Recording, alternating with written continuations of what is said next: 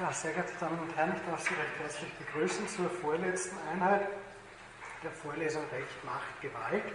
Wir werden heute, egal wie weit ich komme, mit dem Rechtsstaatsthema und darauf bezogenen Rechtsgeltungstheorien schließen und nächstes Mal noch was zur Rechtsgeltungstheorie machen.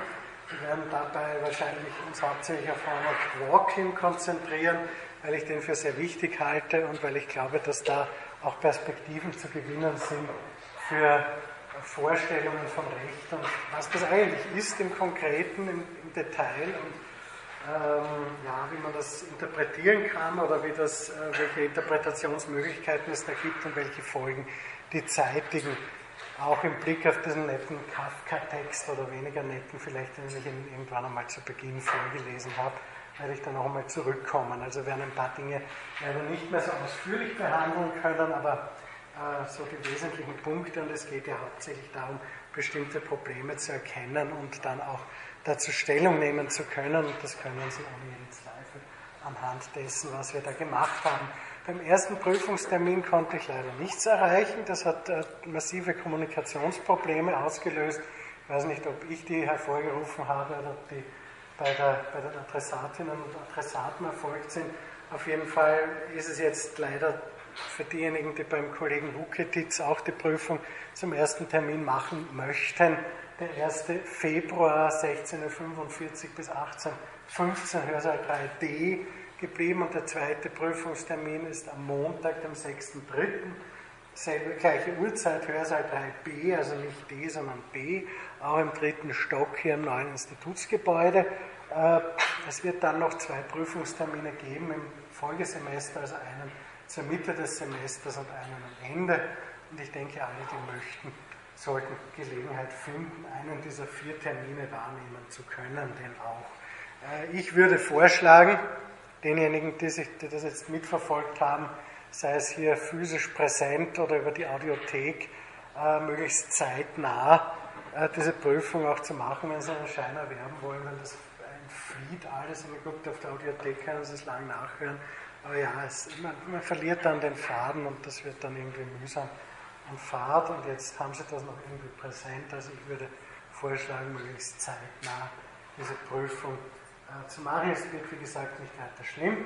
Äh, Sie werden, das schätze ich mal so ein, äh, damit was anfangen können mit den Fragestellungen und dazu auch Stellung nehmen können. Fragen zur Vorlesung sind gekommen, einige die allerdings äh, fast ausschließlich von allgemeinem Interesse sind, sodass ich sie doch hier irgendwie im Rahmen der Vorlesung behandeln will. Jetzt bin ich heute schon so unter Zeitdruck, dass ich es heute eher nicht mehr schaffen werde, aber wir werden nächstes Mal äh, eine Frage, die, jetzt grad, die ich jetzt gerade auch erörtert habe mit einem Kollegen, ähm, noch einmal aufgreifen und ähm, ich werde entweder versuchen, im Laufe dieser Woche Ihnen irgendwie über Moodle was online zu stellen, also entweder was Schriftliches oder irgendeine Videobotschaft oder was auch immer zu den anderen Fragen, die mich bisher erreicht haben. Ansonsten ähm, eben äh, zu Beginn der nächsten Vorlesungseinheit und dass wir dann auf jeden Fall auch darüber diskutieren können, also egal wie ich jetzt vorher schon drauf irgendwie repliziert habe oder nicht, ähm, damit Sie auch Gelegenheit haben nachzufragen oder das zu erörtern. Ähm, ist das für Sie so in Ordnung oder das ganz schlimm? Okay. Gut, dann äh, werden wir ziemlich zügig, jetzt zügig, also soweit das halt geht, voranschreiten in dieser Vorlesung. Die, äh, diesen Text, den ich Ihnen versprochen habe, zu Kelsen, Habermas und Schmidt und dem Rechtsstaat, habe ich Ihnen online gestellt, die Folien zum letzten Mal noch nicht. Die kommen gemeinsam mit denen zu dieser Vorlesungseinheit heute. Also wir haben über Habermas Modell gesprochen, äh, eines demokratischen, rationalen Diskurses, auf dessen Basis Recht erzeugt werden könne, adäquat für vernünftige Menschen, äh, die ihre Freiheit so leben wollen, dass auch alle anderen ihre Freiheit leben können und die Grenzen der Freiheit eines jeden Einzelnen durch die Grenzen der Freiheit aller anderen begrenzt wird. Ich habe noch den Hinweis, also noch einen Exkurs zu Kant äh, gemacht. damit Sie eben den, den, den geschichtlichen Bezug sehen. Wir haben das letztes Mal relativ ausführlich diskutiert. Gibt es dazu jetzt noch irgendwelche Fragen konkret äh, zum letzten Mal? Sonst würde ich jetzt sagen, gehen wir mal weiter. Es geht für Habermas um einen demokratischen Diskurs, in dessen, wie auch immer der ausschauen soll. Also es geht ja, wie der Kollege so schön ähm, äh, expliziert, eine kontrafaktische Darlegung von möglichen äh, Rechtsfindungsmodellen, wie das genau ausschauen soll, das äh, wäre wahrscheinlich auch verfrüht. Für Habermas geht es einmal darum, ein Gegenmodell zu dem, was er so vorfindet, zu skizzieren. Demokratie äh, sollte man in dem Zusammenhang sich vielleicht auch noch anschauen, auch im Blick darauf, dass es ja für diesen Staatsbegriff, den wir da erörtert haben, noch zwei andere in all seiner historischen Kontingenz, auch zwei neben der Souveränität, zwei andere historisch kontingente Begriffe gibt, nämlich das Staatsvolk und das Staatsgebiet. Das kann man in dem Zusammenhang auch ganz gut zeigen, dass es da gewisse Probleme geben kann. Also zunächst heißt ja Demokratie nichts anderes, als dass der Demos, das Volk, regiert, herrscht, von Krati im Herrschen. Äh, ja, und was, was macht er da, fragt man sich. Also wie tut er das und wer ist überhaupt das Volk? Das ist schon so eine Frage, die äh, sehr selbstverständlich erscheint, es aber keineswegs im Detail ist. Also zwischen Volk und Staatsvolk können Unterschiede bestehen zwischen Bürgerinnen, äh, Citoyen, Citoyen und Staatsbürgerinnen und Staatsbürgern können Unterschiede bestehen. Wer definiert das? Wer legt das fest? Wer erklärt, wer das Volk ist? Und wie kann dieses Volk, das dann so festgelegte, an dieser gemeinsamen Herrschaft partizipieren? Das ist ja dann die nächste Frage, die sich aufdrängt. Und ähm, das ist auch nicht so selbstverständlich, sondern auch hier gibt es unterschiedliche Ansätze. Ähm, was jetzt die, äh, was ist das Staatsvolk betrifft, stellen sich Zugehörigkeitsfragen auf der einen Seite. Also es ist ja nichts, was Menschen selbst entscheiden oder vielfach nicht selbst entscheiden, ob ihnen eine Staatsbürgerschaft zukommt oder nicht, ob sie Teil irgendeines Gemeinwesens sind, eines staatlichen Verbandes sind, sondern das wird von staatlicher Seite eben dekretiert. Und da gibt es unterschiedliche äh, Kriterien, die dafür herangezogen werden auf der Metaebene und auf einer, auf einer ja, Detailebene. Im Wesentlichen äh, gibt es so Zuschreibungen wie den Ort, wo jemand geboren ist. Das nennt sich dann Jus Soli, im Völkerrecht auch. Oder die Herkunft von irgendwelchen, die Deszendenz von Personen, die schon Staatsbürgerinnen und Staatsbürger sind. Das Jus Sanguinis, das Recht des Blutes, das klingt schon sehr verdächtig und ist es auch. Aber ähm, die Sache ist halt ähm, so, dass die meisten Staaten auf eins von diesen beiden abstellen, also auf Abstammung oder darauf, wo ein Mensch zur Welt gekommen ist. In Österreich zum Beispiel, weil es nahe liegt, nicht weil es so super spannend ist, aber Paragraph 7 äh, des Staatsbürgerschaftsgesetzes, das aktuellen, sagt die Kinder erwerben die Staatsbürgerschaft mit dem Zeitpunkt der Geburt, wenn in diesem Zeitpunkt erstens die Mutter Staatsbürgerin ist, zweitens der Vater Staatsbürger ist, drittens der Sta Vater Staatsbürger ist und dieser die Vaterschaft anerkannt hat, also wenn das nicht so klar war, oder der Vater Staatsbürger ist und dessen Vaterschaft gerichtlich festgestellt wurde. Ähm, das Ableben eines Elternteils, der die Voraussetzungen, die ich Ihnen jetzt geschildert habe, erfüllt, hindert den Erwerb der Staatsbürgerschaft nicht sofern dieser Elternteil am Tag seines Ablebens Staatsbürger war. Das heißt, es kommt darauf an, was die Eltern waren, ob die Staatsbürger waren oder nicht. Ansonsten wird es schwierig, ansonsten kann die Staatsbürgerschaft naturgemäß verliehen werden. Sie wissen, wie kompliziert das ist und wie mühsam das ist aus den Medien. Die Staatsbürgerschaft darf einem Fremden grundsätzlich nur verliehen werden, wenn er sich mindestens zehn Jahre rechtmäßig und ununterbrochen im Bundesgebiet aufgehalten und davon zumindest fünf Jahre niedergelassen war nicht durch also irgendwelche gerichtlichen Strafen verhängt worden sind und internationale Beziehungen gestört würden. Lebensunterhalt muss hinreichend sein. Das ist wahnsinnig schwer. Das Ganze kann auch aberkannt werden wieder. In Deutschland zum Beispiel, wenn ich es jetzt hoffentlich finde, ähm, ist auch das Abstammungsprinzip relativ wichtig. Man hat das aber auch durch, die, durch das, ähm, ich habe das irgendwo gehabt, die, die Rechtsnorm dazu.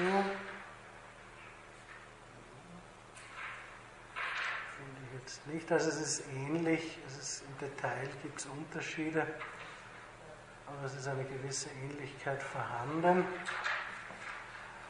Ähm, in Amerika zum Beispiel, ah ja, Staatsangehörigkeitsgesetz in Deutschland. Durch die Geburt erwirbt ein Kind die deutsche Staatsangehörigkeit, wenn ein Elternteil die deutsche Staatsangehörigkeit besitzt ist bei der Geburt des Kindes nur der Vater deutscher Staatsbürger und ist zur Begründung der Abstammung nach den deutschen Gesetzen die Anerkennung oder Feststellung der Vaterschaft erforderlich, so bedarf es zur Geltendmachung des Erwerbs einer nach den deutschen Gesetzen wirksamen Anerkennung.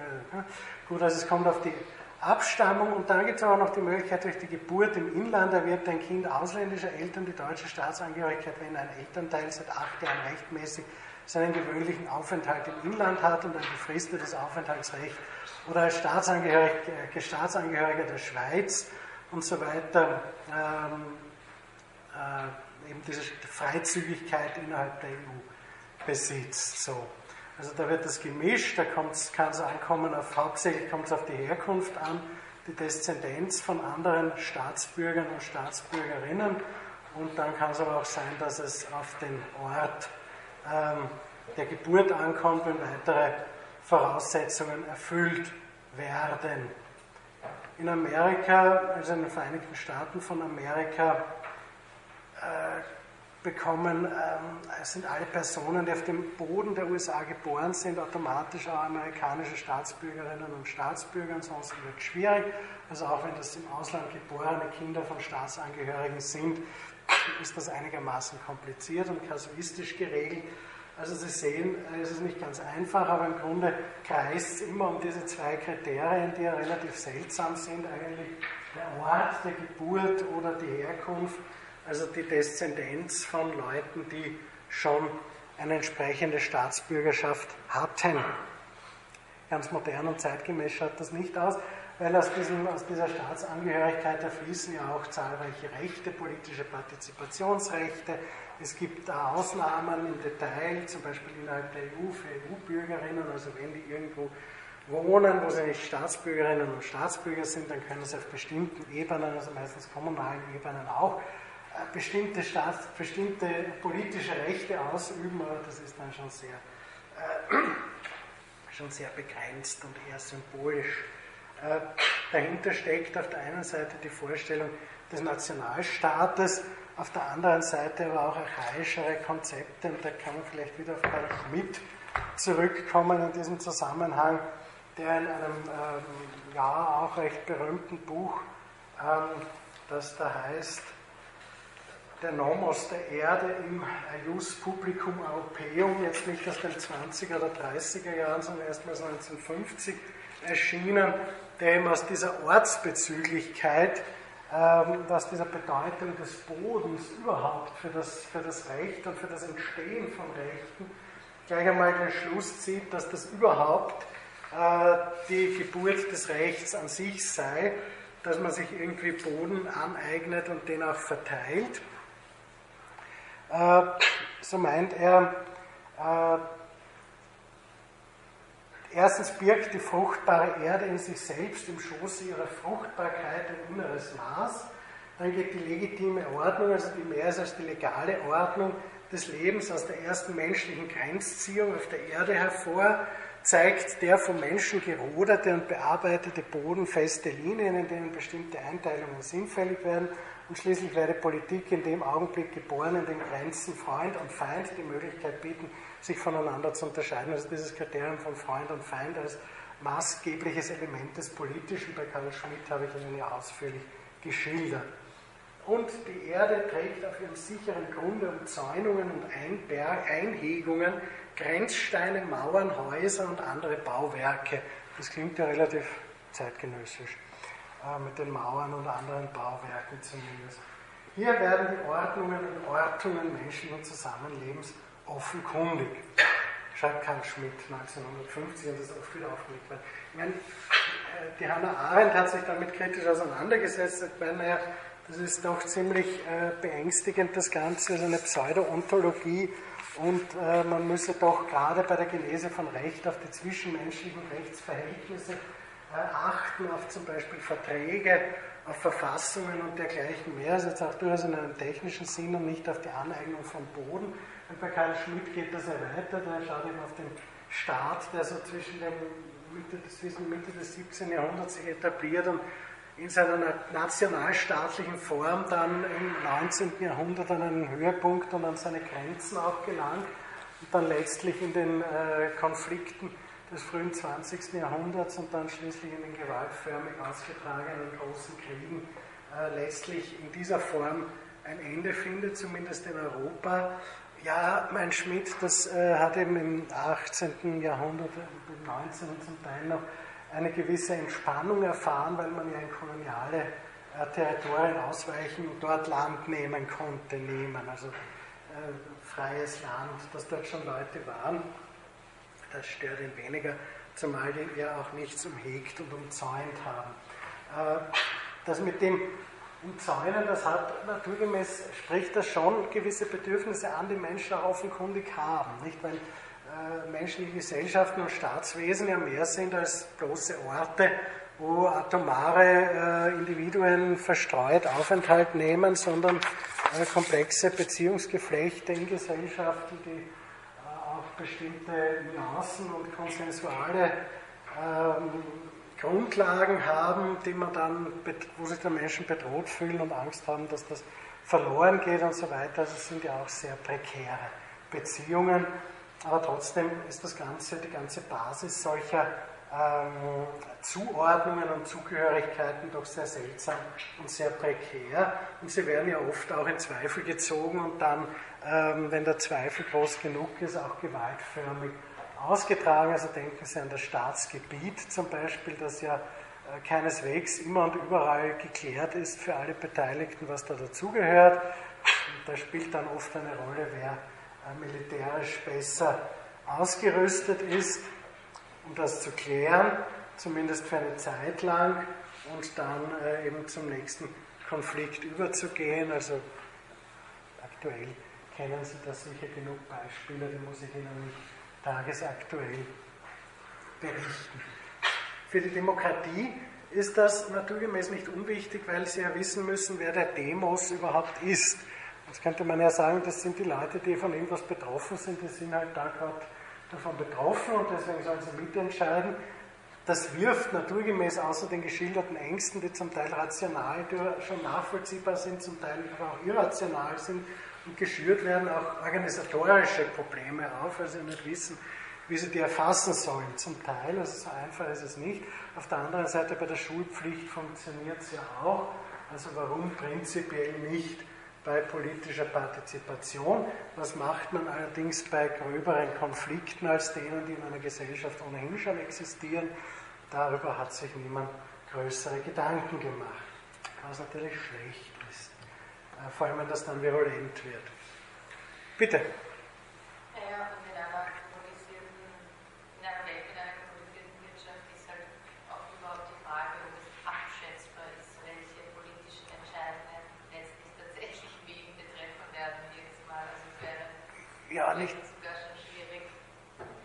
nicht nur äh, auf ökonomischer Ebene. Also wenn Sie sich jetzt den, den guten Mann anschauen, der da am Freitag in Washington angelobt worden ist, ähm, dann stehen da andere Dinge auch im Raum. Also das nicht nur, da geht es nicht nur um, um Handelskonflikte oder um, um, die Frage, wo jetzt halt billiger produziert wird oder sonst was. Und das wirkt sich auf alle aus, weil halt die Vereinigten Staaten eine gewisse dominante Position in verschiedenen Teilen der Welt haben. Äh, ja, Karl Schmidt würde von einer Hegemonialmacht sprechen. In dem Fall kann man ihm, glaube ich, auch nicht wirklich widersprechen.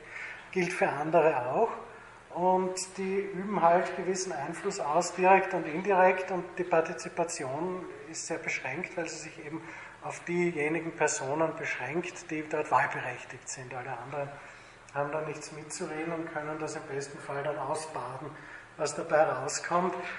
Das ist, das ist sicher ein ein Problem grundsätzlich bei Fragen demokratischer Herrschaftsausübung unter den Auspizien unserer Lebensverhältnisse heute, weil äh, es eine, räumlich Abgrenz, eine räumliche Abgrenzbarkeit kaum gibt, also vielleicht in kleinen Ländern.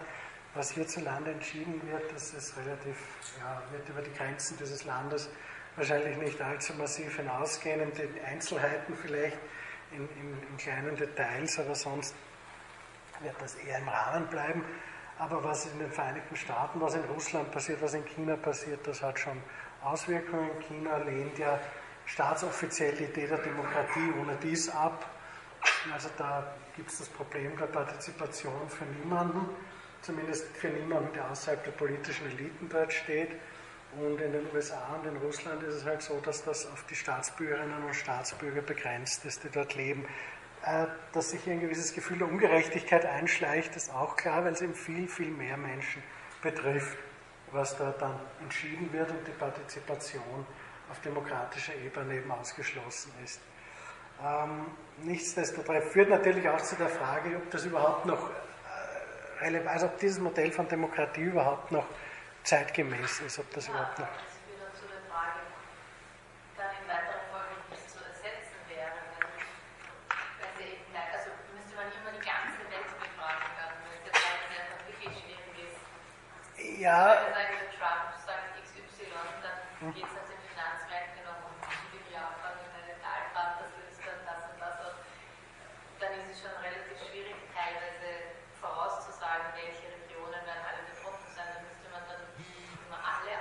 lassen. Erstens das und zweitens, äh, gerade im wirtschaftlichen Bereich hat sich ja Demokratie sowieso erledigt, de facto. Weil ähm, es gab mal diese Illusion oder mal den Versuch, so in den 1970er Jahren, zu sagen, äh, auch innerbetriebliche Demokratisierungsprozesse in Gang zu bringen, wo die Gewerkschaften aufgrund welcher Faktoren auch immer, auch äh, international politischer, auch das Gegenmodell war ja da und hat auch eine gewisse bedrohliche Wirkung durchaus gezeitigt, hat also gewisse Argumentationsmöglichkeiten geschaffen, Argumentationsräume und ähm, da, da gab es dann auch schon Leute, die mitsprechen durften, zumindest ausgewählt und partiell, aber das ist ja lang vorbei. Nicht? Also auf, auf betrieblicher Ebene, ja, es gibt vielleicht Betriebe, die eine, eine, eine, eine solche Kultur haben, eine faktisch-demokratische, wo die Leute mitreden können, wo alle eingebunden werden, aber de facto ist das eine hierarchische Geschichte, die von oben nach unten verläuft im Wesentlichen. Je größer der Konzern wird, desto klarer sind diese Strukturen auch weil eben dann irgendwo entschieden wird auf der Welt, was am anderen Ende gemacht wird, einschließlich äh, Kündigungslisten. Also da gibt es Beispiele, es geht bis ins Detail, also da gibt es Beispiele dafür. Und das Erleben von Demokratie im Alltag, im sozialen Alltag und im ökonomischen Alltag ist eigentlich irgendwie äh, nicht mehr so groß. Das, das, das deshalb auch bitte. Ein bisschen relativiert möchte ich schon okay. im Arbeitsverfassungsgesetz, ja, ja. dass natürlich sozusagen sich Genesee, um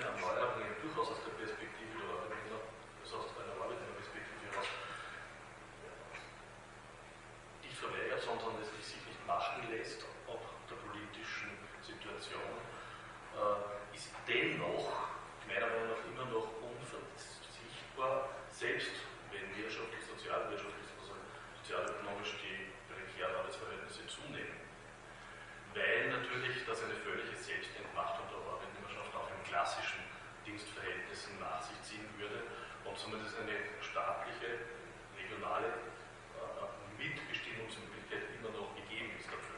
Äh, über die ja. Betriebshausgenossenschaften etc.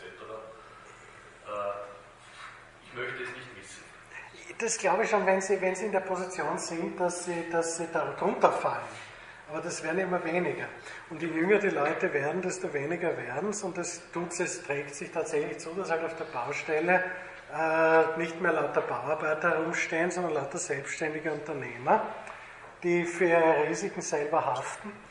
die niemand vertritt, die auch keinerlei wie immer geartete Ansprüche haben auf Mitbestimmung oder was auch immer, weil das wäre absurd, nicht? wenn lauter Unternehmer miteinander kontrahieren, dann kann man ja nicht da davon ausgehen, dass da eine gewerkschaftliche Mitbestimmung greift. Das, und das, ich glaube, dass das, das ist schon richtig, dass es das Arbeitsverfassungsgesetz noch immer gibt und dass das auch für viele Arbeitnehmerinnen und Arbeitnehmer noch immer teils, teils nicht Relevanz hat, aber dass es auch für, viel, für, für immer mehr Menschen immer weniger, das müssen ja gar nicht prekäre Arbeitsverhältnisse sein, es sind atypische Arbeitsverhältnisse und die, da fallen alle raus. Also, und das werden immer mehr und die Leute, ja, haben auch das Gefühl subjektiv, dass sie zum Teil gar keine andere Wahl haben, als das zu tun und das reduziert äh, demokratische Mitbestimmung halt schon auf der, auf der Basis, weil da, das gibt es als Thema gar nicht mehr, sondern man ist motiviert, man ist einsatzbereit und einsatzfähig und genau, ja. Und das ist super. Nicht? Aber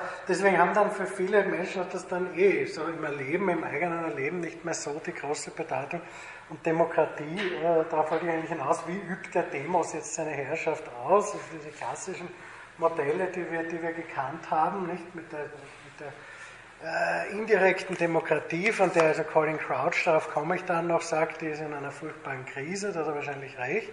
Äh, also man geht zu irgendeiner institutionalisierten Wahlver Wahlprozedur oder sendet sein Kuvert dorthin oder was auch immer und sagt, so jetzt habe ich abgestimmt, nicht? da habe ich meine Herrschaft, mein, mein, mein äh, weiß ich nicht, Millionstel an Herrschaftspartizipation ausgeübt und schauen wir mal, was rauskommt. Ähm, ja, also das, das ist für viele Menschen auch nicht befriedigend deswegen auch die Möglichkeit, dann auch sich irgendwie anders einzubringen. Und das Ganze hat das wieder nicht diese Auswirkung. Das ist keine Herrschaftsausübung in dem Sinn, wie wir das verstehen, sondern ähm, das ist halt einfach eine Stimmabgabe, ein Votum bei einer bestimmten Gelegenheit, deren Auswirkung nicht wirklich ins Gewicht fällt. Und dann ist die Frage die, also erstens, wer ist damit umfasst? Das waren ja zu verschiedenen Zeiten unterschiedliche Menschen. Ich muss es leider immer wieder sagen, okay, darum kennen Sie auch, weil das in Sonntagsreden immer erwähnt wird, äh, die athenische Demokratie, das war es halt. Das war es halt nicht, weil das eine kleine Gruppe von Menschen in dieser Polis war, die über alle, über ihre eigenen Angelegenheiten, aber über die aller anderen entschieden haben.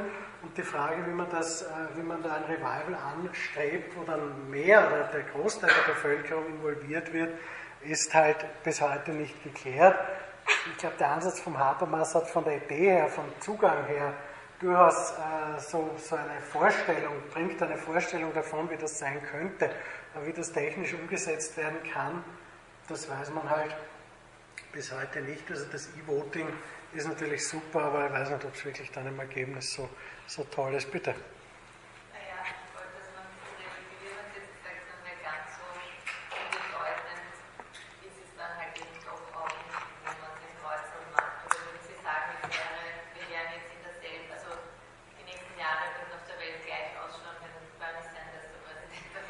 Nein, nein, das würde anders ausschauen. Aber, aber für das subjektive Erleben, glaube ich, ist es so, dass, die, dass sehr viele Menschen, das, das senkt ja auch die Wahlbeteiligung, und zwar gerade in, alten funktionierenden Demokratien, wo man eigentlich das Gefühl hat, naja, also das fällt ja nicht wirklich so ins Gewicht. Und es ist letztlich das System so stabil, dass es auch einen Trump tragen wird. Ja, das war, das war ein Interview von, das sind, das sind Leute, die, die also gerade was Sanders sagen, der hat ja eine sehr prominente und illustre Anhängerschaft gehabt und wenige Tage vor der Wahl hat also Susan Sarandon, die ja weder unbedarft noch irgendwie unpolitisch ist, ein Interview gegeben auf BBC und ihr ist das ganz egal, sie wählt da gar niemanden, weil der Sanders ist es nicht und die zwei anderen, die stehen eh alle mehr oder weniger für das Gleiche und deswegen geht sie gar nicht hin und ist ihr egal. Äh, das ist, glaube ich, eine fatale Vorstellung, gerade im Blick auf den, das dann geworden ist. Der Interviewer hat allerdings nachgefragt, wäre das wirklich dann auch so, wenn am Wahl, Wahlabend dann Donald Trump herauskäme als Präsident und sie gesagt, ja, das ist, ist alles dasselbe, ne? das ist alles das Gleiche. Also diese Vorstellung gibt schon, es ist eh alles wurscht und äh, wo ich das Kreuz hinmache, ist egal und das System reguliert sich sowieso immer irgendwie selber. Und das ist, glaube ich, etwas, das, das bei vielen Menschen eine gewisse Resignation erzeugt hat, auch die Möglichkeit dann mit dieser Herrschaftsausübung in Form weiß ich nicht, alle vier, fünf, sechs Jahre, was, was immer, welches Wahlsystem sie haben und was immer zur Wahl steht, sich irgendwie einbringen zu können und das war's dann, ist wahrscheinlich auch nicht gerade etwas, was, diese, was dieses klassische Konzept von Demokratie, so wie es wir kennen, attraktiv und schmackhaft macht, wo die Leute dann sagen, ja, das bringt ja was, da bringe ich mich ein. Also die bringen sich dann eher bei, bei, bei irgendwelchen Bürgerinitiativen ein, bei Online-Petitionen, die werden unterschrieben wird auch gespendet. Das, das, da sehen Sie einen Sinn drin, weil das hat unmittelbar eine Wirkung. Da kommt dann auch zwei Tage später die Rückmeldung, jetzt haben wir es abgegeben, fünf Millionen haben unterschrieben oder was weiß ich. Und das ist super und das wird jetzt was verändern. Hat er zum Teil.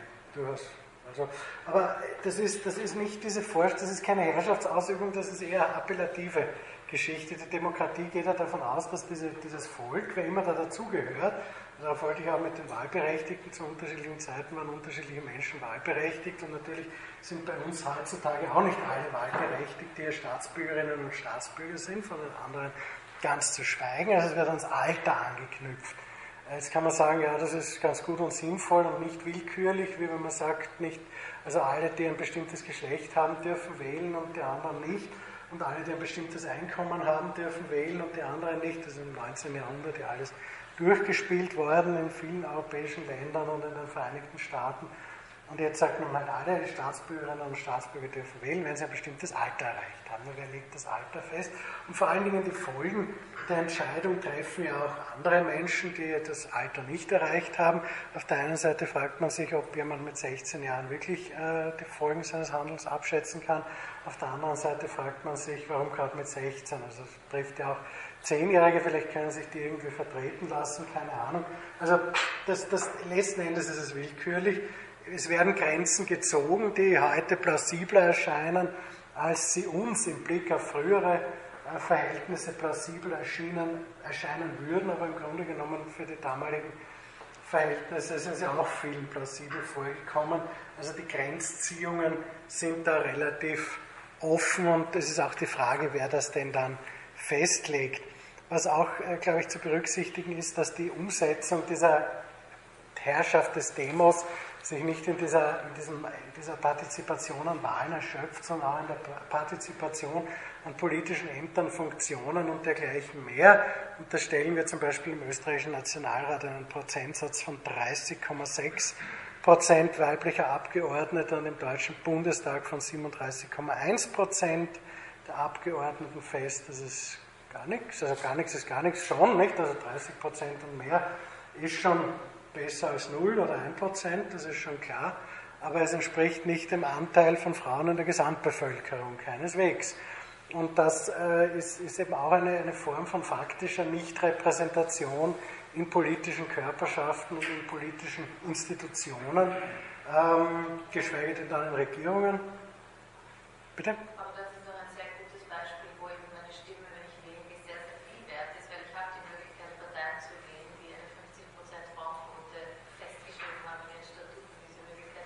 Ja, ja, die Möglichkeit hat man klar. Ich sage auch nicht, dass es schlecht ist, dass man wählen gehen kann. Ich sage nur, dass das Interesse abnimmt und dass sehr viele Menschen das Gefühl haben, glaube ich, dass diese Art der Herrschaftsausübung, wir sagen ja, der Souverän ist das Volk, nicht? das sagen die meisten unserer Verfassungen heute. Wir haben ja lang und breit darüber gesprochen, wer denn der Souverän ist oder sein kann. Wir hatten den Fürsten, wir hatten also den, den Monarchen, ähm, wir haben alle möglichen Oligarchen also, ja, Oligarchien gehabt in der Polis. Ähm, ja, und jetzt ist halt das Volk der Souverän. In Österreich steht das auch so in der, im Bundesverfassungsgesetz, alles Recht geht vom Volk aus. Na, was heißt das konkret? Das kann Verschiedenes heißen. Es heißt in aller Regel, dass es sich an Wahlen beteiligen darf. Ähm, das ist für viele nicht viel. Und das ist vielleicht, vielleicht ist das auch eine Form von Demokratie, die gerade deshalb in die Krise geraten ist. Ich komme auf die Krise noch später zu sprechen, das kriege ich heute sicher noch hin, ähm, über die Krise zu sprechen, weil sie halt für viele, weil halt viele der Meinung sind, das ist zu wenig und das ist so gut wie gar nichts, ob sie jetzt alle vier Jahre da oder dort ihr Kreuzerl machen, sondern es müsste mehr sein, es müsste eine stärkere Einbindung sein, vielleicht für die, die das wollen, als es de facto ist.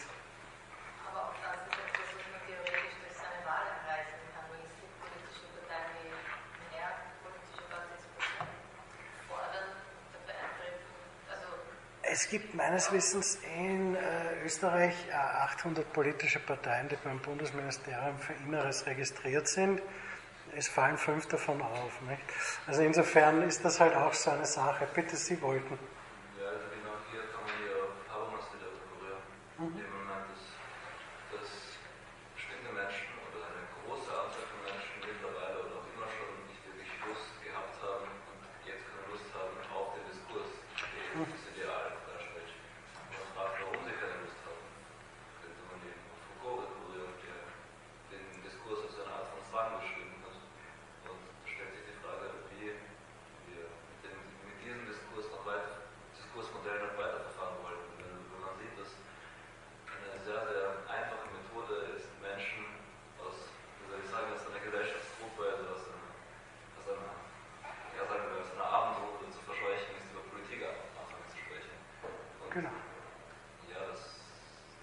Glaube, dass da zwei Diskursbegriffe trotzdem durcheinander geraten. Also für Foucault ist das kein, äh, für, für Habermas ist das ein egalitärer, kommunikativer Austausch zwischen rationalen Individuen. Das ist ein, ein Diskursbegriff. Für Foucault ist der Diskurs das, was tatsächlich passiert. Also Habermas meint ja nicht, dass dieser Diskurs wirklich stattfindet, aber das wäre sozusagen etwas, was man gegen die klassische Demokratie vielleicht als motivierendes Element einbringen könnte. Es könnte ja ein solcher Diskurs stattfinden und das könnte dann dazu führen, dass Leute das wieder interessanter fänden. Äh, das, was Foucault beschreibt, ist, es finden ja tatsächlich permanent irgendwelche sprachlichen Handlungsmodi statt, irgendwelche Diskurse statt, die zum Beispiel kreisen, würden wir heute sagen, um Sicherheit, um Terror. Also da gibt es den, den, gibt's also Minister, die sagen, Ministerinnen, es ist alles furchtbar, die Welt geht unter, wir müssen die Gesetze verschärfen. Dann gibt es Leute, die an den Universitäten dazu forschen, die bei der EU äh, Millionen Euro Beträge an Fördermitteln beziehen, weil sie die Sicherheit beforschen und die Verstärkung der Sicherheit, die sich dafür bestimmter Ausdrucksformen bedienen, bestimmter Sprachschablonen, bestimmter äh, Interaktionsformen sprachlicher Art.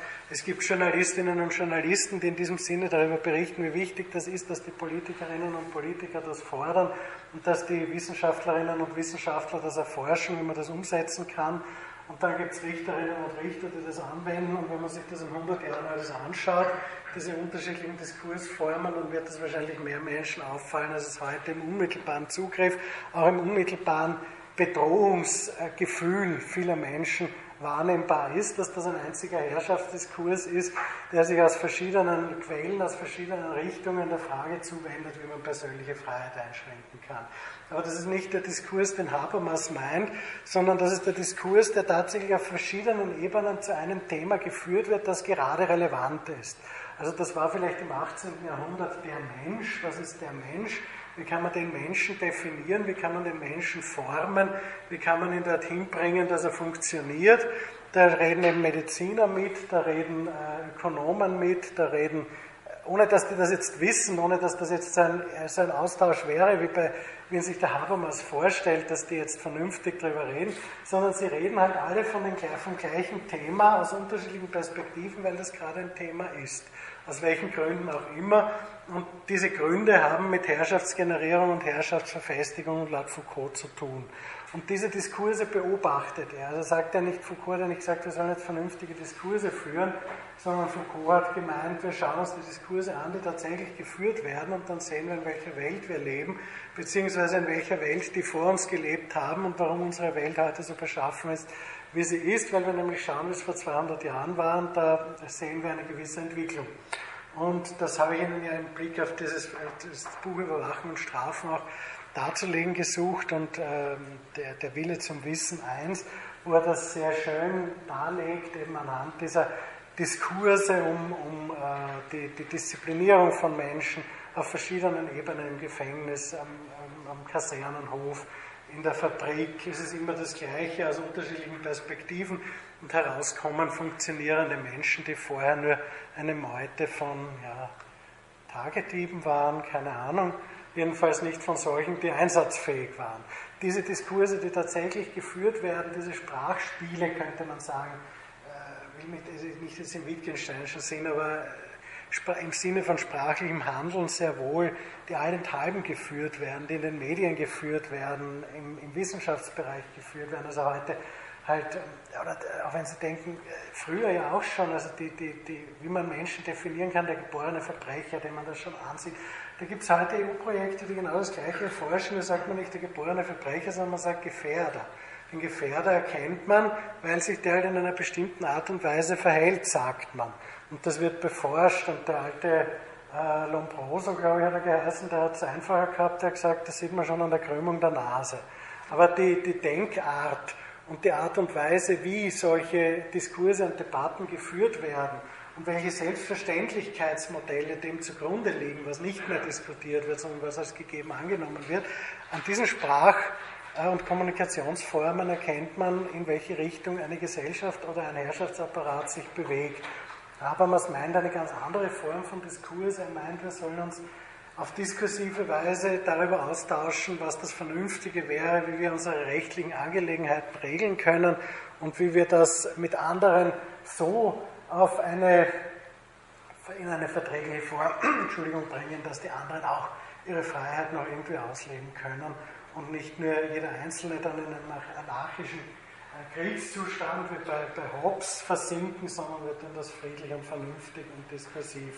Das meint Habermas. Also es sind zwei verschiedene Diskursbegriffe. Für beide gibt es eine lange Latte an äh, historischen Vorläufern. Und es gibt äh, diesen Diskursbegriff auch noch in einer dritten Variante, zumindest in einer dritten, wie ihn Descartes zum Beispiel anwendet, als eine Form von Argumentationsmodell, äh, wo man äh, dann zu einer Methode kommt, zu einer wissenschaftlichen Methode.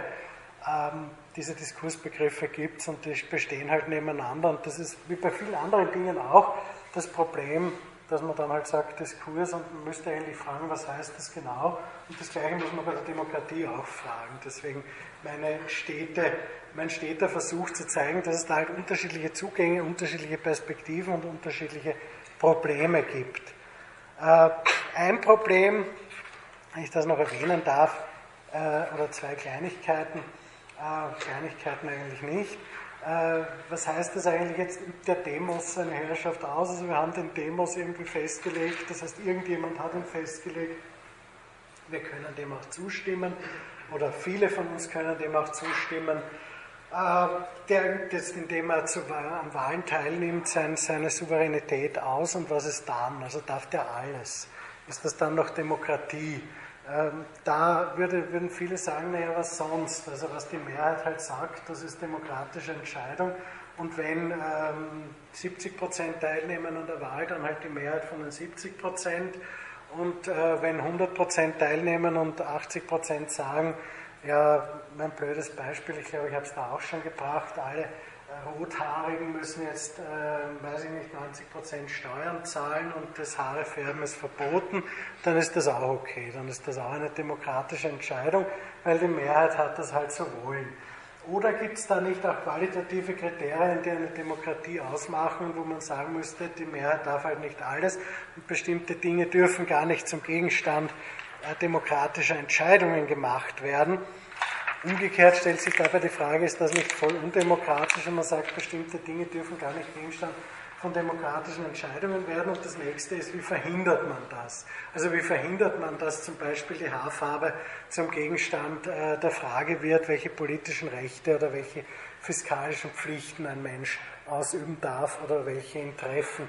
Ähm, Arnold Dworkin zum Beispiel hat darauf hingewiesen, dass die Definition von Demokratie als Herrschaft des Volkes nicht zu verwechseln sei mit dem Willen der Mehrheit. Äh, ja, auch das vielleicht noch ein Gedanke zur Demokratie und des, der Herrschaft des Volkes.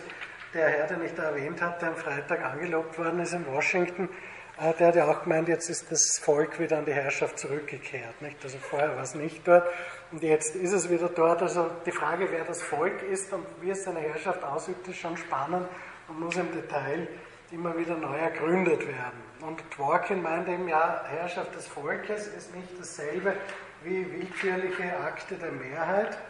In äh, dieser drücke sich lediglich eine statistische Dimension aus, ähm, die äh, eben dann kollektiv handelt, die Mehrheit, und dass äh, diese statistisch definierte Demokratie sei schlechterdings kein politischer Wert.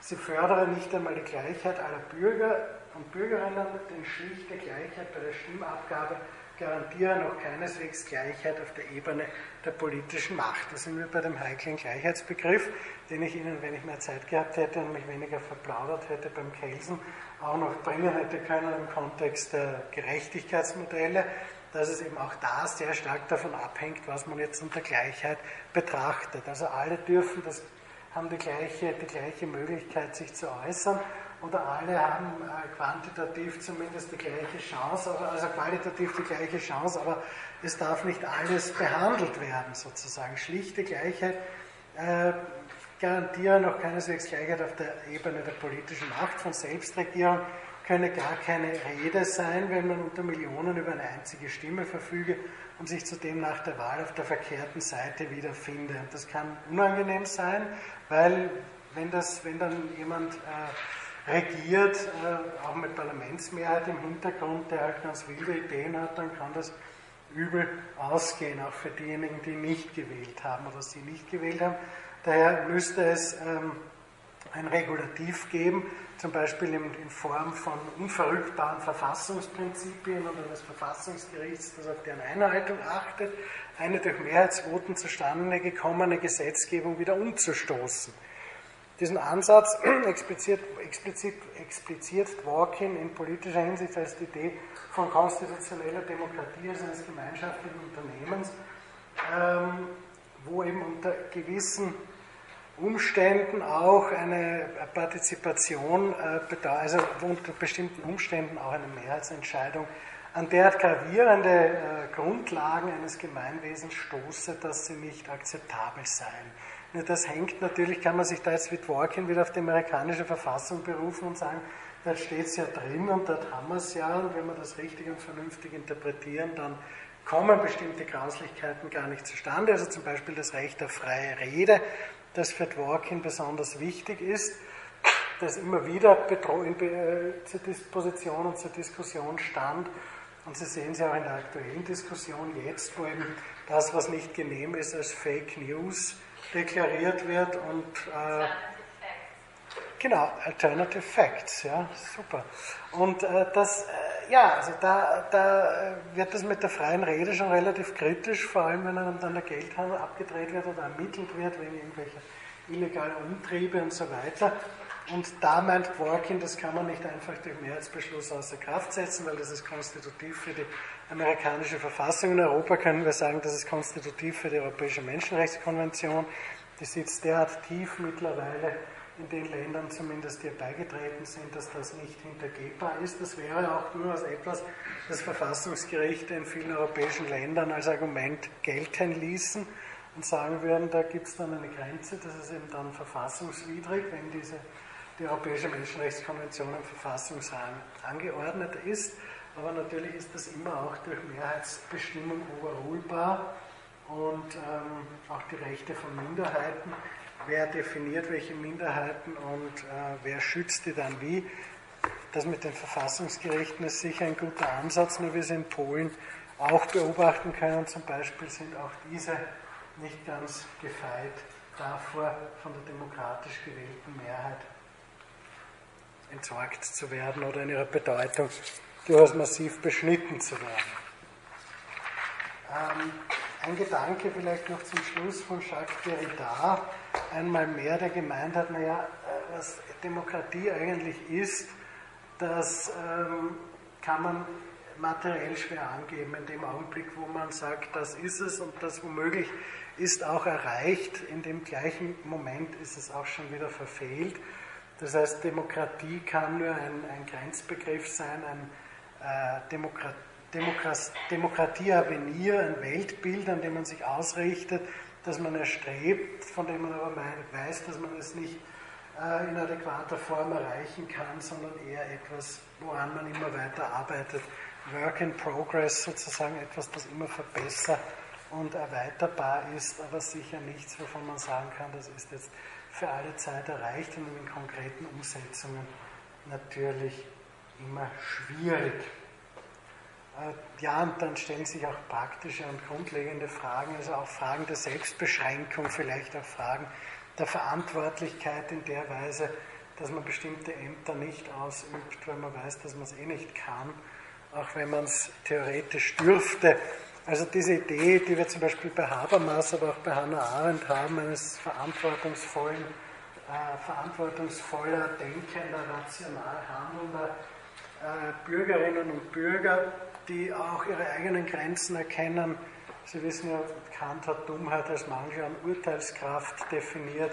Das könnte man auch vielleicht sich noch überlegen, ob, ob wirklich jeder und jede das, was sie worauf sie gerade Zugriff hat oder er gerade Zugriff hat, auch zugreifen soll oder ob es da vielleicht eine weitere Form verantwortungsvollen Handelns geben kann.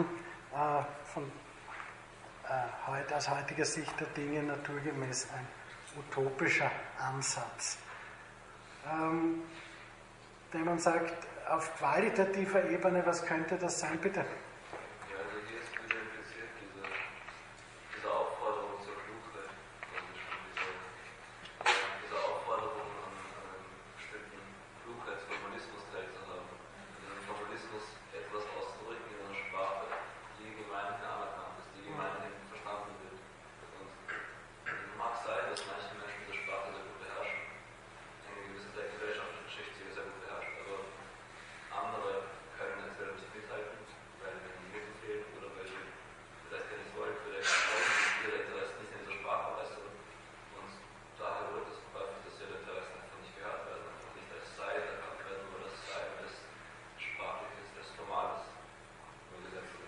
Das, das ist natürlich immer ein Problem.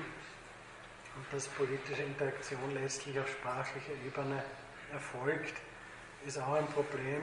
Äh, das Herunterbrechen hat auch seine Grenzen. Also Sie können komplexe Verhältnisse, die einfach da sind, ähm, bis zu einem gewissen Grad ähm, ihrer Komplexität entkleiden und äh, Komplexitätsreduktion betreiben. Aber es gibt einen Punkt, wo es einfach nicht mehr möglich ist und wo sie mit Mitteln des Bildungs, des erweiterten Zugangs zur Bildung, äh, auch der, der, Eröffnung von Möglichkeiten, nämlich nicht zu irgendeiner Bildung, wo man lernt, den eigenen Namen zu schreiben, sondern wo man schon lernen kann, auch komplexere äh, Verhältnisse auszudrücken und zu begreifen, erweitern. Deswegen meine ich ja, also das mit der Demokratie ist sicher etwas, das ein, ein, eine Perspektive, immer eine ideale Perspektive äh, ein Idealbild sozusagen darstellt, auf das man hinarbeiten kann und das sicher immer erweiterungsbedürftig ist. Das ist schon klar, dass, dass es Menschen gibt, die de facto nicht daran partizipieren können, auch in unseren heutigen Formen von Demokratie. Das heißt aber nicht, dass sie prinzipiell für alle Zeiten davon ausgeschlossen sein müssen. Bitte.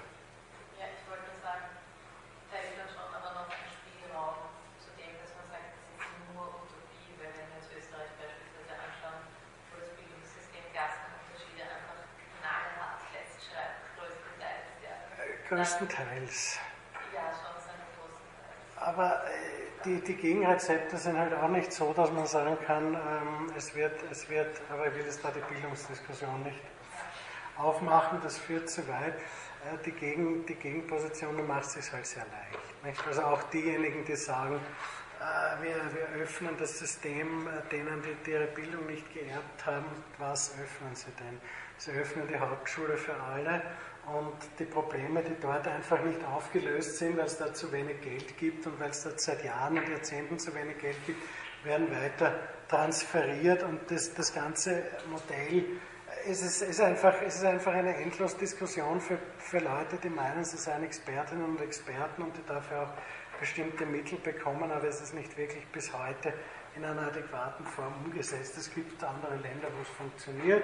Das, bei uns funktioniert es halt nicht, aus bestimmten Gründen, die man jetzt in Extenso erörtern könnte und wo man ein ganzes Seminar dazu machen könnte. Also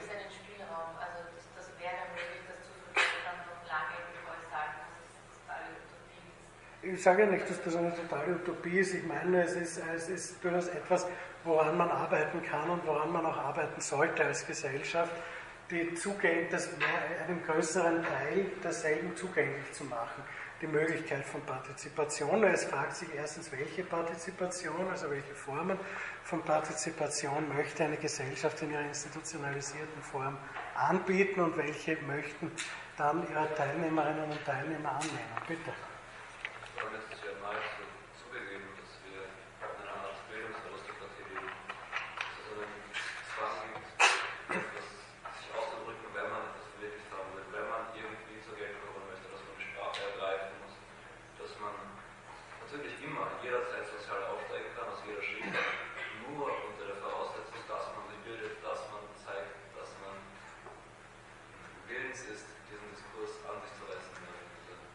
Sich heißen, weiß ich nicht, daran zu partizipieren, würde ich sagen.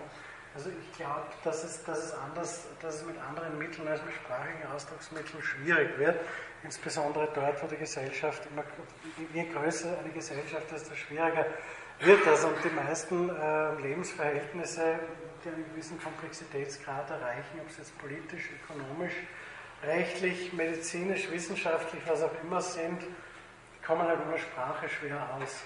Und sich da in irgendeiner Form ähm, in dieses Sprachspiel oder in diese sprachliche Interaktion einzuklinken, erfordert halt ja, ja gewisse, bringt halt gewisse Voraussetzungen mit sich, ob das dann gerecht ist, ob das ungerecht ist, welche, welche Überlegungen äh, man da anstellen könnte, wenn es ungerecht ist, das gerechter zu machen. Also da gibt es äh, zum Beispiel bei Martha Nussbaum ganze ganze dicke Bücher, wenn man also diese, diese Formen von, von Chancenungleichheit und von habitueller Ungleichheit und Ungerechtigkeit ausgleichen könnte, äh, das ist eine andere Diskussion.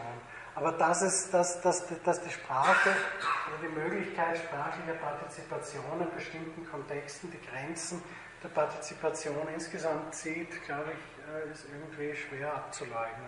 Also ich würde das jetzt auch gar nicht so, so als Ausdruck einer, einer, bestimmten, einer bestimmten, ja weiß ich nicht, ähm, ja, Elitenbildung oder sonst irgendwas, oder dass man dem zustimmt, sehen oder dass, dass man das kritisch beäugt. Ich glaube, das ist einfach so. Also dass, dass, dass sprachliche Ausdrucksformen irgendwie die, die Möglichkeit der Partizipation äh, ja, erschließen oder verunmöglichen oder zusperren. Und insofern ähm, glaube ich doch, dass die, dass die ähm, die, die Möglichkeit des Bildungserwerbs eine wichtige ist in den meisten, in den meisten Gesellschaften. Wenn Sie face-to-face -face haben, ja, geht es anders auch. Bitte, erst Sie, dann Sie. Nur eine kleine Anekdote, ja. das Frank Hilkan, äh, Jahre 67 oder 68, 67, 68 ist der heilige Marxist Alexander, Alexander Kurschew vom SDS in Berlin eingeladen worden, zu diskutieren. Mhm.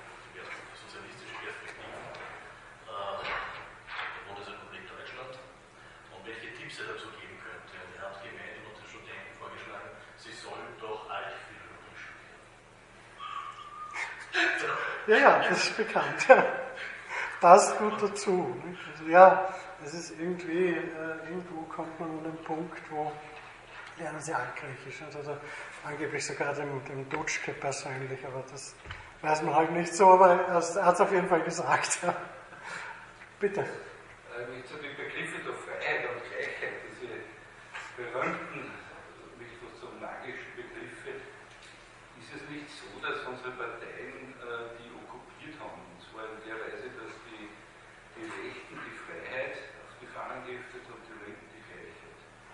Ja, das ist, das ist auch das Problem dieser Begriffe, deswegen habe ich sie auch kursiv gesetzt, weil genauso wie Demokratie selbst auch diese Begriffe nichts aussagen als, als solche, wenn man sie so hinstellt, sondern müsste halt immer dazu sagen, was man darunter versteht.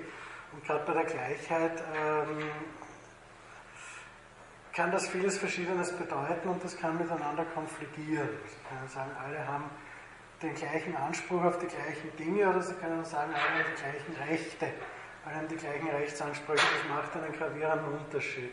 Und das, das setzt sich halt fort in viele verschiedene äh, andere Sphären. Bei der Freiheit ist es ähnlich. Es mag schon sein, dass also gerade bei den politischen Parteien, äh, dass da unterschiedlich, äh, so als Fahnenwörter diese, diese Begriffe verwendet werden. Aber jetzt eher in einem philosophischen Diskurs oder polit politiktheoretischen Diskurs, wenn Sie Freiheit anschauen, hat das ja ziemliche Beschneidungen erfahren, der Begriff. wenn, äh, wenn Sie heute, heute muss man eigentlich diskutieren, ob das möglich ist überhaupt, ob, ob überhaupt irgendeine Form, was immer das sein mag, Willensfreiheit, freie Gestaltung der eigenen politischen Verhältnisse auf der Basis irgendwelcher Vorstellungen, die man hat, irgendwelche Ideen von richtig oder falsch, die man hat, ob das überhaupt möglich ist, ob unsere biologische Disposition das überhaupt zulässt, ob wir nicht äh, mehr oder weniger mechanisch funktionieren, ob da nicht irgendwas abläuft, irgendein Programm abläuft im Gehirn, das uns genau zu dem disponiert, was wir glauben zu wollen oder für richtig zu halten und in Wirklichkeit spulen wir nur ein, ein Programm ab. Gibt es das überhaupt Freiheit? Ich würde sagen schon, ja. Kann man lang darüber diskutieren. Ich glaube auch diesen biologischen Determinismus nicht, nicht in dieser Form.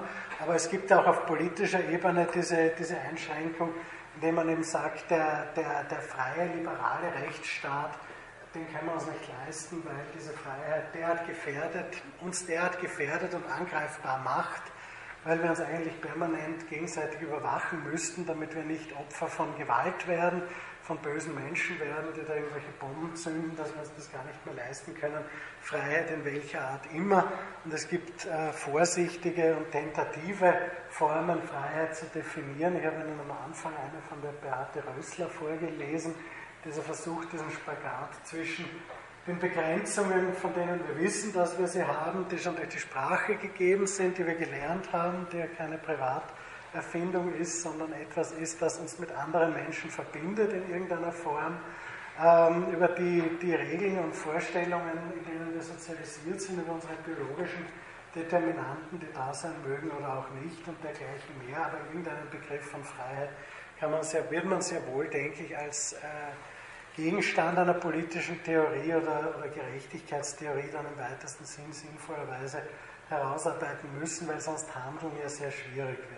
Wenn man im Grunde genommen nicht einmal mehr, wenn man, wenn man die Behauptung aufstellt, Menschen können sich zwischen Alternativen nicht entscheiden, weil sie nicht frei sind, weil sie determiniert sind, weil sie nicht einmal zwischen Optionen die Möglichkeit haben zu switchen, dann äh, endet auch die Frage, nach dem Richtigen und, und, und Guten und Sonstigen äh, sich verhalten, entscheiden, sondern dann ist es halt, wie es ist.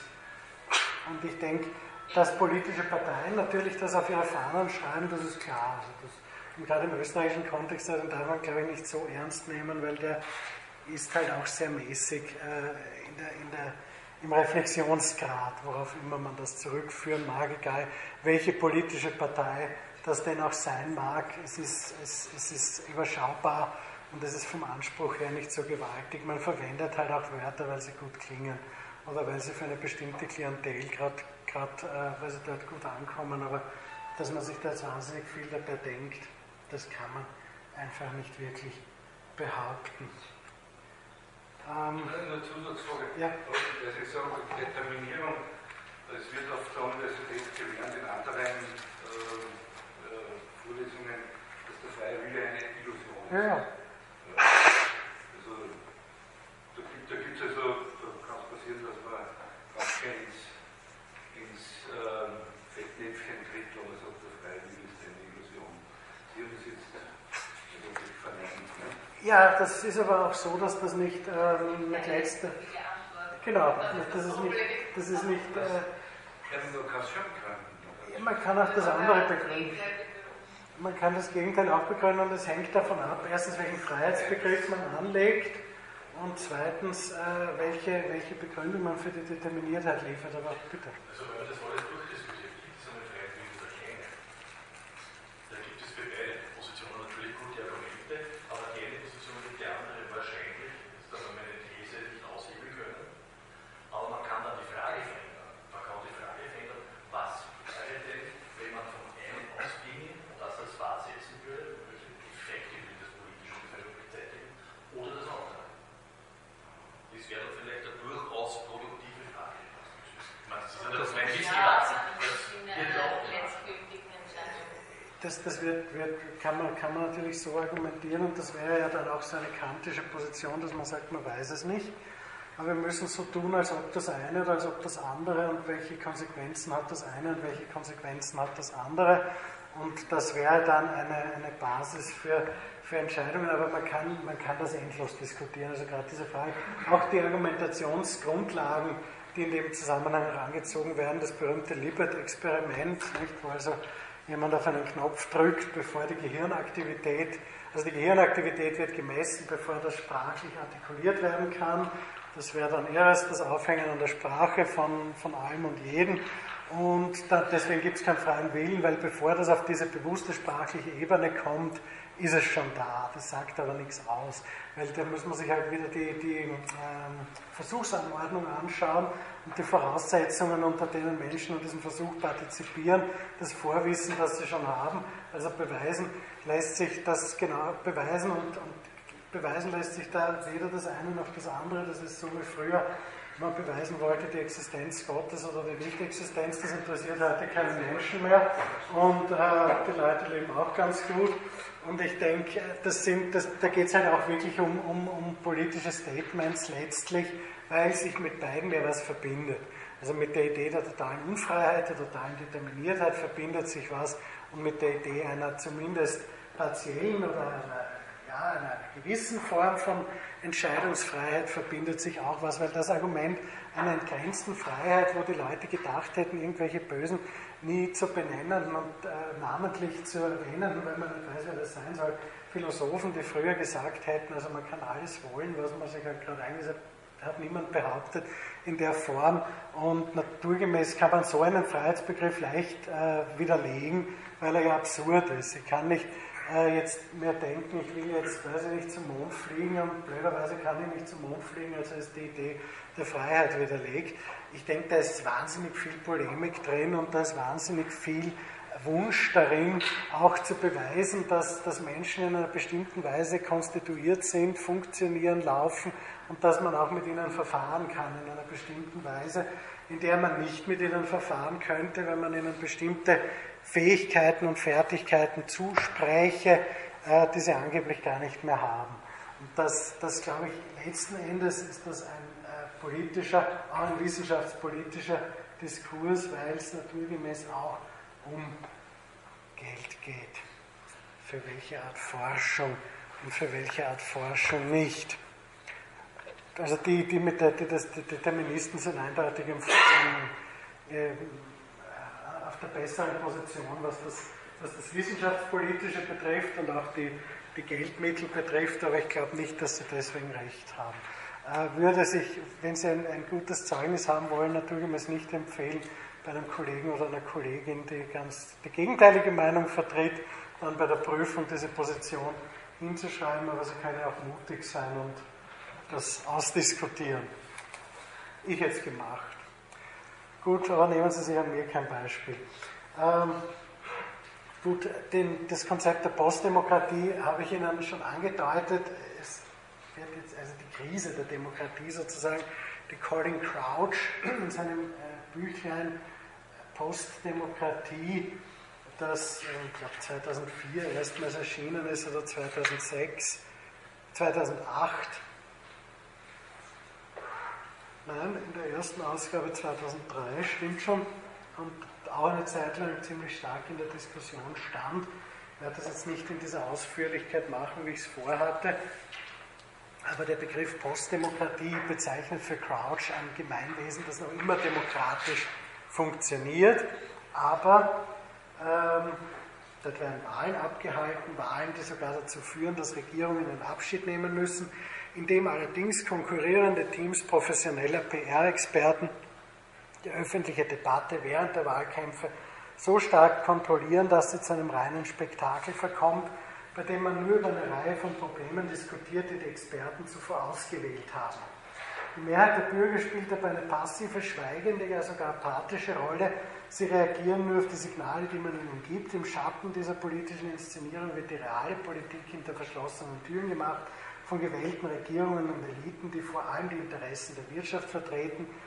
Genau wie das maximalistische Ideal der Demokratie ist auch dieses Modell eine Übertreibung, er selbst. Man kann in der gegenwärtigen politischen Landschaft allerdings so viele seiner Elemente ausmachen, dass es sich lohnt zu untersuchen, wo wir heute auf dem Kontinuum zwischen den Polen stehen und in welche Richtung sich die Politik entwickelt.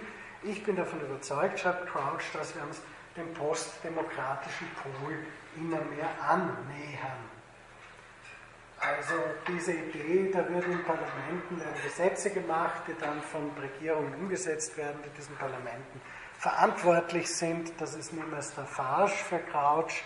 Äh, in Wirklichkeit spielt es sich woanders ab. Und äh, in, diesen, in diesen theaterartigen Veranstaltungen wird das halt scheinbar umgesetzt, was von irgendwelchen Lobbys, Interessenvertretungen oder was auch immer äh, kreiert und gestaltet wird. Die, die realen Partizipationsmöglichkeiten seien sehr begrenzt. Es können nur eben in Form von, von Scheinhandlungen, von irgendwelchen Ritualen daran teilgenommen werden, die aber keinen wirklichen Effekt hätten. Er hat das vor allem vor dem Aufstieg, vor dem Hintergrund des Aufstiegs von Berlusconi in Italien äh, erörtert oder ist auf diese Überlegungen gekommen, auch im Blick auf die britische Demokratie äh, ab Thatcher und danach. Äh, in unseren Breiten würde man eher sagen, das ist nicht so sensationell neu, das kennen wir eh schon. Ähm, Sie werden auch in vielen äh, politikwissenschaftlichen, also empirischen politikwissenschaftlichen Abhandlungen zum österreichischen Parlamentarismus und Regierungssystem die Bedeutung des vorparlamentarischen Raums betont finden, was nichts anderes heißt, als dass außerhalb des parlamentarischen Diskurses, der eben per Verfassung dazu da ist, dass Gesetze diskutiert, erörtert, erlassen werden, im Idealfall von engagierten Abgeordneten überhaupt erst eingebracht werden, sondern das wird woanders ausgemacht und im Parlament werden vielleicht noch Marginalien geändert, aber im Grunde genommen wird das durchgesetzt, was die Regierungsparteien sich vorstellen. Und wenn sie eine, also eine Zweidrittelmehrheit haben, dann können sie das auch ähm, auf verfassungsrechtlicher Ebene machen. Ich persönlich warne immer davor, das österreichische Modell allzu sehr ähm, zu verallgemeinern, weil das halt nie besonders demokratisch ausgereift war sondern hier immer andere Faktoren auch eine Rolle gespielt haben und die, äh, die Frage, ob, da überhaupt jemals eine, auch im Sinne dieser, dieser indirekten repräsentativen Demokratien, wie sie halt im angelsächsischen Raum beobachtbar sind oder auch in anderen europäischen Ländern zumindest beobachtbar waren, lange Zeit, ob das in Österreich jemals überhaupt so weit gekommen ist und ob wir hier nicht sozusagen die ob, die, ob wir die Postdemokratie nicht insofern ja, wieder, wieder, wieder Igel den Hasen äh, einholen, indem wir eh schon immer dort waren. Insofern, ähm, ja, das kann man sich überlegen in dem Zusammenhang, was Crouch meint, ist, dass das eben ein globales Phänomen nunmehr werde und dass die, ähm, die Parlamente und das freie Mandat äh, illusorisch wären. Sie wissen auch, in Österreich sind Abgeordnete ja nur sich selbst und dem Gewissen verantwortlich, nicht dem Clubobmann oder der Clubobfrau. Ja, das ist aber nur eine reine Freiwilligkeit, auf der das passiert und die Leute machen das eben im Rahmen ihres freien Mandats und es gibt keinen Zwang, also es ist ganz, ganz freiwillig das Ganze. Ja, das, und insofern meine ich eben, dass das, das in Österreich, es gibt Clubdisziplinen in anderen Ländern auch, aber so wie das bei uns so ähm, diszipliniert sind die halt dann auch nicht. Das, das, ist schon auch was Spezifisches, wo man sagen kann, Postdemokratie äh, findet sich hier nahtlos wieder in dem ohnehin schon, äh, ja, in dem Höchstmaß an Demokratie, das hier offenbar bisher empirisch jemals erreicht wurde. Wir haben jetzt verschiedene Facetten von Rechtsstaat, verschiedene Begriffe von Rechtsstaat erörtert. Das, was gängigerweise mit Rechtsstaat in Verbindung gebracht wird, der liberale Rechtsstaat jetzt ganz am Schluss, ähm, das sind eher empirische Befunde, die ich Ihnen da nenne und keiner von uns sagen würde, das muss aus irgendeinem äh, System, aus irgendeinem Konzept heraus, muss das zwingend so sein, sondern das sind Facetten eines, einer Rechtsstaatlichkeit, die diese alte, dieses alte Souveränitätskonzept, das wir eben bei Hobbes hatten, bei Baudin, in, in, in, modifizierter Form auch bei Hegel abschwächt, reduziert und Kontrollen unterwirft, die ähm, gewisse ähm, Hemmnisse aufwerfen. Und das, was ich gern mit Ihnen diskutiert hätte, nämlich die Frage, die, ähm, warum das so, so, äh, von vielen als so bedrohlich erachtet wird. Und zum Beispiel von einem zeitgenössischen Rechtsphilosophen wie Reinhard Merkel, der aber eben aus dem empirischen juristischen Bereich kommt, eine Professur für Strafrecht und für Rechtsphilosophie ähm, ganz grundsätzlich attackiert wird, genauso wie bei Otto Depenhauer. Ich werde einen Link online stellen zu dem Artikel von äh, Merkel, Folter als Notwehr des Staates, also eine massive Attacke auf diese Idee äh, des liberalen Rechtsstaates, der eben mit solchen Dingen arbeitet wie erstens Gewaltenteilung, nicht im Sinne der hegelischen Gewaltenteilung, sondern Gewaltenteilung zwischen drei Staatsgewalten, Legislative, Exekutive und Gerichtsbarkeit, die in einem komplexen und ja, prekären Verhältnis wechselseitiger Kontrollen auch zueinander stehen sollen nach Locke und Montesquieu. Äh, ich werde Ihnen die entsprechenden Literaturhinweise bei den Folien online stellen. Ähm, das heißt, dass diese drei Staatsfunktionen oder Elemente nicht nach dieser Theorie nicht unabhängig voneinander, völlig unabhängig voneinander existieren können, weil sie sich sonst nicht gegenseitig kontrollieren können. Bedeutet zum Beispiel, dass, wie das in den meisten europäischen Verfassungen ja mittlerweile ist, äh, der Fall ist, dass äh, Parlamente zum Beispiel Regierungen äh, Misstrauensvotum entgegenbringen dürfen, was dazu führt, dass diese Regierungen sofort ihres Amtes enthoben werden.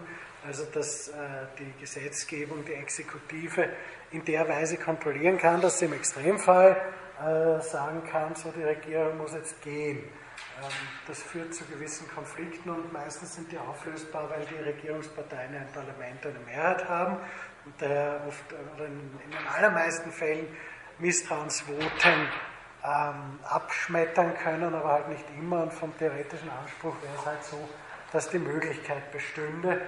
Und die Gerichtsbarkeit kann auf beides zugreifen, kann auf der einen Seite sagen, die Verwaltung hat nicht gesetzeskonform gehandelt, kann aber auch sagen, die Legislative hat äh, verfassungswidrige Gesetze erlassen, die deswegen aufgehoben werden, greift also in die Kompetenzen der Legislative ein aber eine völlige Verwobenheit, wie wir sie zum Beispiel in Österreich, oder eine sehr weitgehende Verwobenheit, wie wir sie zum Beispiel in Österreich finden, dass sehr viele Abgeordnete zufälligerweise auch äh, freigestellte Beamte und Beamtinnen sind. Das ist damit nicht gemeint. Also das ist eher ein, ein, äh, eine pathologische Form der, des Nicht-Gelingen-Wollens dieser Art Gewaltenteilung. Wobei die Frage natürlich die ist, ob das überhaupt gelingen kann, weil das ist derart komplex und derart prekär, dieses wechselseitig zugreifen können, aber auch wieder nicht zugreifen können, dass das, äh, ja, also glaube ich, nur unter sehr spezifischen Bedingungen wirklich funktionieren kann. Hierzulande haben wir eben diese personellen, vielfältigen Verflechtungen, die, denke ich, weniger aufgrund der Partizipation an, einem, an einer sprachlichen Ausdrucksmöglichkeit liegen, als vielmehr daran, dass die Leute halt in einem bestimmten Netzwerk drin sind und in einer bestimmten Art und Weise miteinander agieren, sodass sie die Funktionen dann halt ausüben, die eigentlich miteinander gar nicht kompatibel sind, aber die, der Mangel an Kompatibilitätsbewusstsein von Funktionen zeigt sich auch in älteren und solideren Demokratien. Denken Sie wieder an den Herrn, der am Freitag angelockt worden ist, der zum Beispiel auch der Meinung war, lange Zeit, er kann seine privatwirtschaftlichen Unternehmungen führen und gleichzeitig Präsident der USA sein. Jetzt hat er das hervorragend gelöst, indem er das ganze äh, Unternehmens, äh, den ganzen Unternehmenskomplex an seine Söhne abgetreten hat, die dann auch zum Teil in beratender Funktion in seinem Stab tätig sind. Also Sie sehen, es funktioniert auch anderswo nicht so toll, aber es könnte, es fordert viel, aber es wäre nicht so doof, weil es eben die Machtanhäufung und Machtballung bei einer bestimmten Person oder bei einer bestimmten Institution vermeiden würde. Ähm, ich habe Ihnen das auch geschildert, Hegel hat das kritisiert, weil er eben meint, man solle mehr Vertrauen haben und nicht auf die niederen Instinkte achten, die immer äh, äh, verdächtigen und immer äh, sozusagen jeden kontrollieren wollen. Ich denke, Menschen sind halt so, dass Machtanhäufung niemandem gut tut und wahrscheinlich auch nicht so wahnsinnig viel führt. Also dieses Konzept der Checks and Balances, auch das eingeschränkte Macht ausüben dürfen, wäre ja nicht so doof. Aber zu dem liberalen Rechtsstaat gehören auch Verfahrensrechte, wie sie seit dem 18. Jahrhundert ziemlich massiv erkämpft worden sind, Trennung von Richter und öffentlichem Ankläger, Beweisregeln. Das heißt, wenn ich jemanden anklage, muss ich auch beweisen, dass er das, was ich ihm vorwerfe, getan hat. Nicht er muss beweisen, dass er es nicht getan hat. wird heute wieder sehr stark zurückgefahren, gerade im Kontext der sogenannten Terrorbekämpfung. Auch die Möglichkeit einer Verteidigung einer adäquaten, weil eben gerade die Auseinandersetzung vor Gericht sprachliche Fertigkeiten und Fähigkeiten erfordert, die nur ganz wenige Menschen haben, die nämlich in diesem Sprachspiel sozialisiert sind. Und insofern man sehr gut daran tut, sich jemanden zu organisieren, der einem zumindest hilft, professionell als eine Verteidigerin oder ein Verteidiger, wenn man angeklagt wird, wenn man sich selbst verteidigt, selbst als professioneller Anwalt oder Anwältin, hat man einen Narren als Klienten. Also man sollte jemanden beiziehen, man tut sich nichts Gutes. Diese Möglichkeit bietet der liberale Rechtsstaat.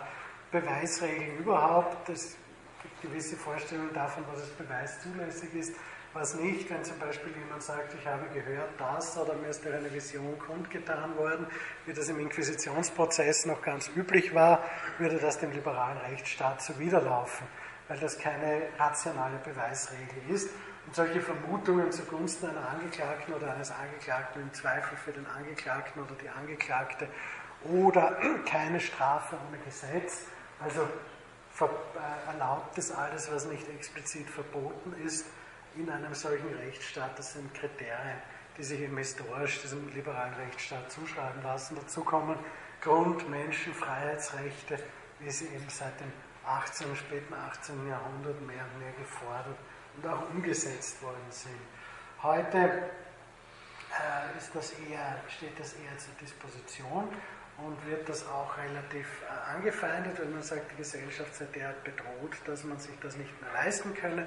Ich habe Ihnen das relativ ausführlich bei Otto Depenheuer vorgelesen. Ich werde Ihnen diesen Link da zu dem Artikel von äh, Reinhard Merkel auch online stellen. Sie können sich das durchlesen und sich selber überlegen, wie Sie die Dinge sehen. Vor allem würde ich Sie einladen, sich zu überlegen, wie Sie solche Gedankenexperimente sehen und wie Sie deren manipulativen Charakter einschätzen. Äh, vielleicht können wir uns dazu ganz kurz zu Beginn der nächsten Vorlesung noch einmal unterhalten. Ich werde aber nächstes Mal äh, ganz sicher und ganz verlässlich auf äh, Rechtsgeltungsfragen, auf einige Rechtsgeltungsfragen ganz allgemein und unabhängig vom Konzept des Staates noch eingehen. Wir werden ein paar Fragen diskutieren, die Sie selber haben. Wenn Sie nächstes Mal oder bis zum nächsten Mal noch was mir schicken, kann ich das auch entsprechend noch verarbeiten. Ich werde versuchen, Ihnen da vorab auch etwas auf Moodle zu stellen. Und ansonsten haben wir noch vielleicht fünf Minuten, wenn Sie irgendwelche Fragen und äh, Rückmeldungen an dieser Stelle haben, können wir uns das sicher noch leisten vom Zeitbudget her. Bitte. Ja, das,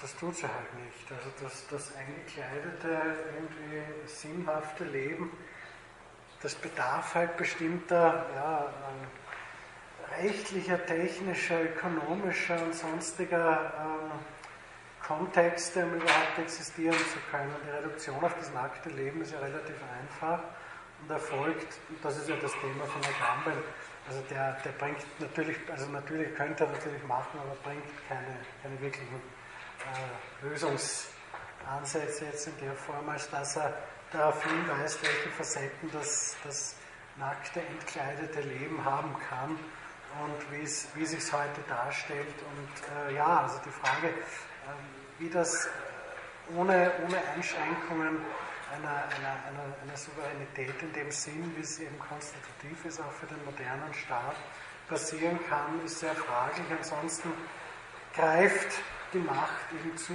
auf, den, auf das Individuum, auf das äh, Einzelne und dann führt das zu nichts anderem als zu den Phänomenen, die Agamben halt beschreibt, oder kann dazu führen, muss ja nicht. Aber das, das sind durchaus Entwicklungen, die er, glaube ich, ganz, ganz nüchtern und ganz richtig sieht, bis zu einem gewissen Grad, vielleicht überzogen, diese Vorstellung, dass, dass die ganze Welt zu einem Lager mutiert, darüber kann man sicher diskutieren. Aber ja, also die Beispiele, die er bringt, sind sicher geeignet, äh, die Gefahren aufzuweisen, die das hat, wenn man wenn es da keine Regulative gibt und wenn es keine, keine Eingrenzungen und Begrenzungen gibt, ob es Selbstbegrenzung gibt, hängt halt immer von den beteiligten Akteuren ab. Oft genug gibt es das halt nicht. Also alle Macht neigt zur Korruption, absolute Macht korrumpiert absolut. Hat nicht der Gamben gesagt, sondern Lord Acton. Aber es ist trotzdem ein schönes Schlusswort, denke ich. Und wenn es an dieser Stelle für Sie passt, dann würde ich sagen, räumen wir den Platz für die nächste Lehrveranstaltung.